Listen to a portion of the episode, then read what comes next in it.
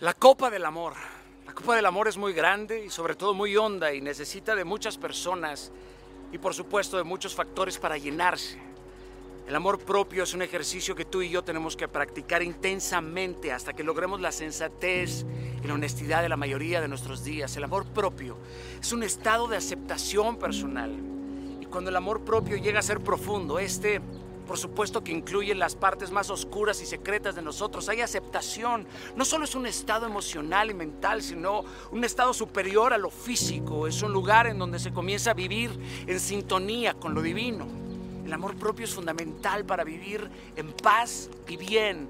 Este amor es saludable, balanceado, lleno de respeto y empatía contigo. Y este amor influye de forma inevitable en cómo nos relacionamos con los demás, ya que es la imagen que proyectamos en la vida y el modo en cómo tú y yo le hacemos frente a nuestros problemas.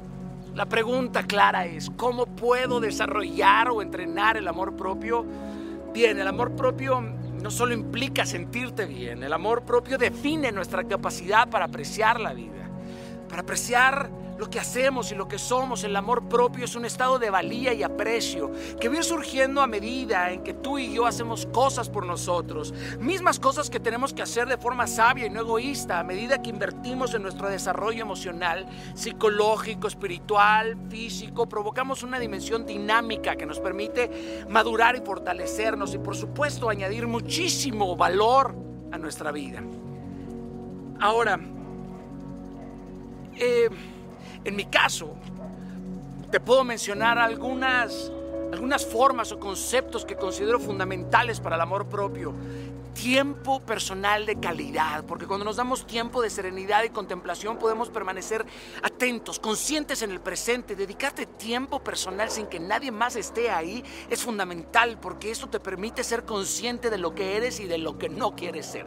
Y así puedes poner en práctica y en acción ciertas estrategias que te lleven a mejorar tu vida. Porque si no te das tiempo, pues te descuidas, dejas pasar aquello que te molesta, empiezas a vivir urgido y sobre todo priorizando a otros y cansados, pues el amor propio se va deshilachando.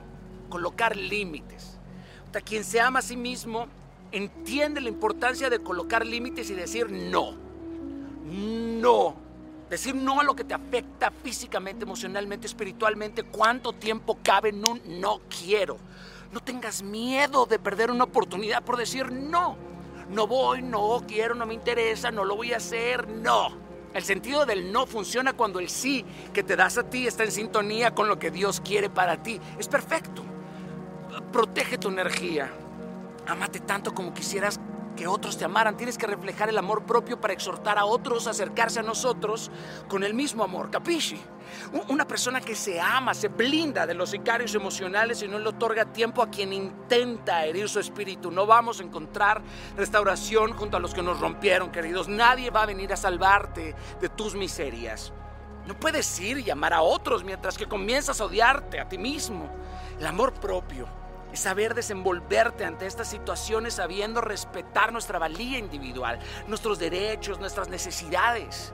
Y no solo se trata de huir o alejarte de esas personas que te afectan, sino que el amor propio te da la certeza de enfrentarlos, de enfrentar a quien te menosprecia o te manipula sin erosionar tu carácter y tu identidad. Perdónate, Lamentablemente podemos ser muy crueles y tiranos con nosotros mismos. Así que perdonarnos es la reconciliación con nuestra propia libertad. Por supuesto, aclaro que en todo momento tenemos que ser responsables de nuestras acciones y pagar nuestras consecuencias. Pero esto no implica que tenemos que condenarnos y castigarnos a ellas eternamente. La vida no se trata de fingir perfección, aceptar nuestra humanidad es aceptar la hermosa gracia que tiene Dios para nosotros todos los días cuando genuinamente nos arrepentimos de nuestra necedad y a pesar de seguir siendo un lío día tras día, la única forma de volver a intentarlo es saber que Dios nos ama a pesar de nuestras falencias y así es como su amor eterno fluye en nuestras venas para levantarnos de nuevo con la disposición de ser una mejor y nueva criatura. Bien, el último, Vive intencionalmente. Es bueno que tengas al menos un propósito, uno.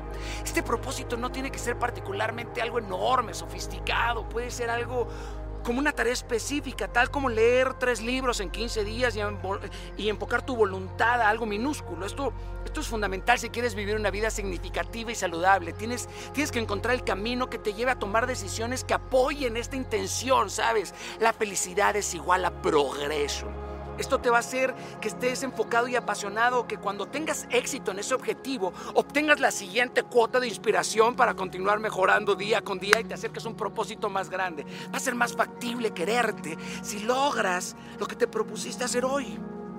Por eso es tan necesario establecer las intenciones de nuestra vida y no andar día con día improvisando. Ámate, cuídate, protégete, perdónate y listo. Que Dios te bendiga. Capisci?